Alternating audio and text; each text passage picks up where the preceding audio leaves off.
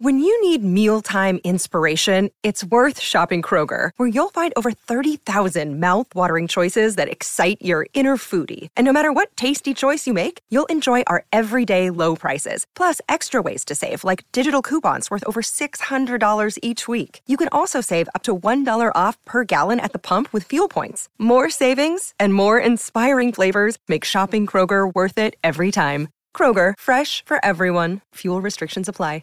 Another day is here, and you're ready for it. What to wear? Check. Breakfast, lunch, and dinner? Check. Planning for what's next and how to save for it? That's where Bank of America can help. For your financial to-dos, Bank of America has experts ready to help get you closer to your goals. Get started at one of our local financial centers or 24-7 in our mobile banking app. Find a location near you at bankofamerica.com slash talk to us. What would you like the power to do? Mobile banking requires downloading the app and is only available for select devices. Message and data rates may apply. Bank of America and a member FDIC. Besides the screen you spent most of your time staring at this week, chances are you were also captivated by a big screen video installation. From billboards to scoreboards, we inform and entertain audiences with our big screen solutions. Visit bigscreenvideo.com.au to see how BSV can bring your space to life. Sometimes needing new tyres can catch us by surprise. That's why Tyre Power gives you the power of zip pay and zip money. You can get what you need now, get back on the road safely, and pay for it later. Terms and conditions apply. So visit tyrepower.com.au or call 13 21 91. Oh, we know he's tough and we know he's got all the shots, the spins, the distance control, the drive but he didn't have many majors to show for it. Yesterday, Justin Thomas put it all together and put My man. and put out one of the grittiest and toughest performances at the PGA Tour. Geoff Shackelford is an outstanding golf journalist. He covers the sport he absolutely loves. And Geoff, as a purist, you must have been hanging on to every second of what JT put together to clinch the PGA Championship yesterday.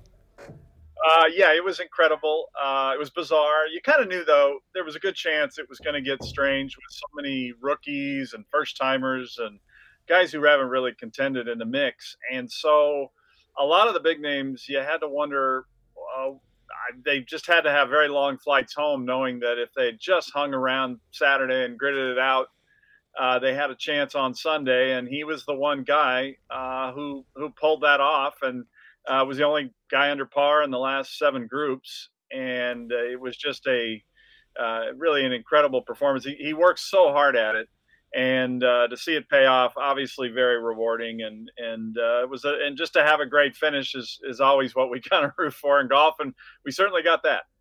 Well, Jeffy is heading towards it with uh, the way that he's been playing. How how often have we seen players at the top just capitulate? Were you surprised? Yeah, this week was bizarre um, because the golf course was so good. It rewarded so many different skills, and you saw that in the leaderboard. You saw some some plotters who make a lot of putts. You saw some bombers. Uh, you know, it would have been a great one for Cam Smith. Uh, there there were a lot of people that could play this course. So it's you know you, we've seen that before where it's one of those one dimensional things, and it kind of takes the driver out of their hand. And a lot of good players, you know, from going back to, well, the history of the game, but, you know, Greg Norman, uh, even into modern times, uh, where when you take the driver away, that kind of takes their mojo. And that didn't happen this week. And so, yeah, it was kind of stunning how. How Rory got off to a great start, and, and Collin Morikawa should have been a great course for him. And uh, yeah, everybody was sort of perplexed at what we were watching. and the weather was tough, but geez, they they face uh, they face tough weather all the time. Yeah, it was great to see those par threes really get their back up and fight back. I thought that was it was awesome, Geoff. Um, you know, week in week out on the tour, you see uh, times where you where you see players that maybe go out early on a Sunday and they say, "Well, if I can just get to this score, you never really know." And often it comes to nothing. But JT missing that birdie putt and finishing where he did did anybody, and was it realistic that Mito Pereira would blow up like he did on the 18th? And that swing, uh, you just feel sorry for the guy, don't you? Oh, sure, it's realistic. I mean, the pressure's in, incredible, and it was definitely the day. Yeah, usually in those four days of a tournament, you, you just have one where it's it's not uh, all there. It's rare that for four days somebody's just great every day, and he was incredible the first two rounds. He was good Saturday and it was bound to happen and and the pressure's intense and the and the crowds are huge and he's never been in anything like that before. So uh, it, it's going to happen. People rush, they get they get nervous, and and he, you know, bless his heart, he told us this is two majors in a row now. We've had the player uh, admit one won, one didn't. Uh, that's that that Sunday morning they were a, they were a train wreck. They were a mess, and uh, you know, for writers, uh, usually take 25 years and you know uh, uh, some divorce proceedings to find out uh, that the that the guy was a was a total basket case. Uh, so to have these players admit that was really uh, lovely, and he he handled it so beautifully. After you know Rory Rory left, and and Rory's great with the media, but he stormed off, and um, and uh, Mito hung around and and was beautifully honest and and good for him. So. Um, no, not a huge shock though that it it kind of uh, fell apart at the end, given given the way the day had gone for him. He was kind of holding it together. Yeah, like every good race, it always comes down to that last 10, 10 metres, that, that, that end where, you know, your form starts to fall away and it's who can keep it um, going the best. And Justin Thomas seemed to do that. For me, the, the, the day two of Justin Thomas, where he went out in the morning uh, in those conditions and held it all together, I read that um, and I'd sort of done a little bit of form on Justin Thomas and just thought, man, if he can hold it together there, imagine if the weather does fine up. And and you've got you know the wrong players at the top. He might be in with a shot. Is that is that how you saw it?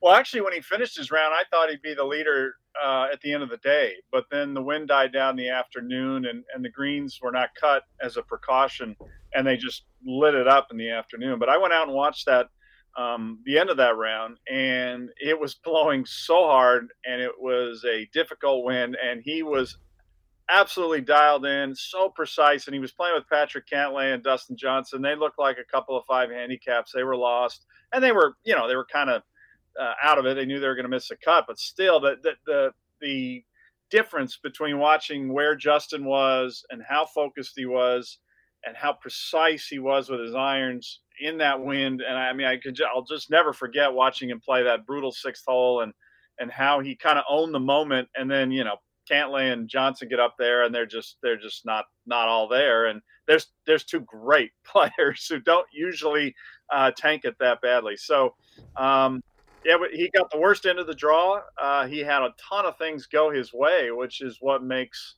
the win that much more impressive. Golf writers have been busy over the last wee while, Geoff. You haven't had a lack of sto- storylines to uh, write on, have you? And it was good to see golf, um, the actual play of Justin Thomas, be the story at the end of the PGA Championship. The US Open's really not that far away at all. Who now looks like they could bounce out of this and find some momentum over these next few weeks?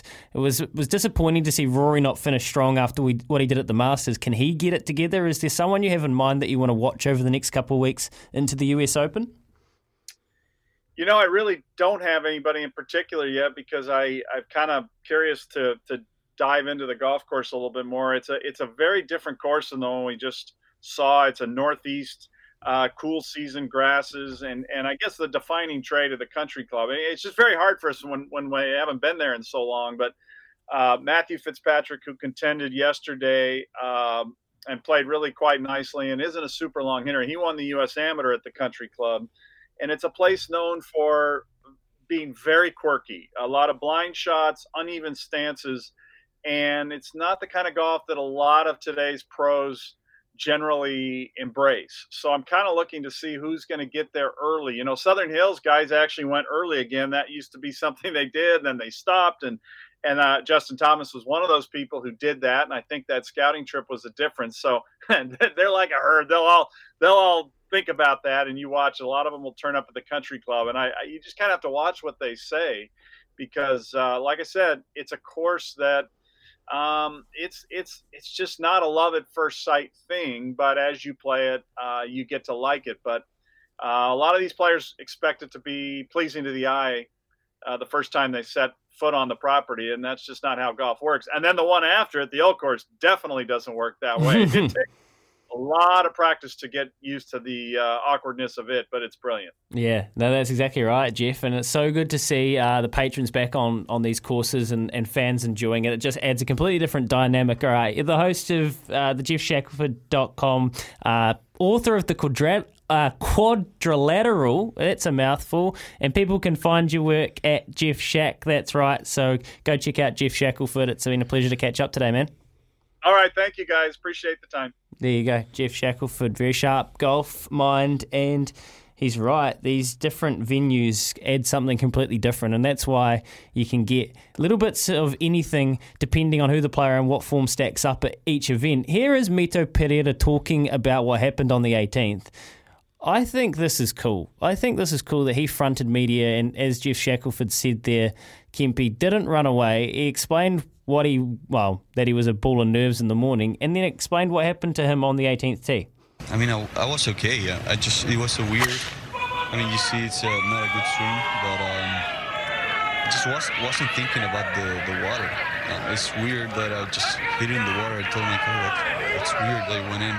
But uh, I guess it's, you have so much pressure in your body that you maybe you don't even know what you're doing. So that's him watching a replay back of his swing on the 18th, saying that he didn't feel weird. He wasn't worried about the water. And then as he saw the swing on the replay, he went, Yeah, see, it's a weird swing. He had a massive hitch in it. His knee broke down.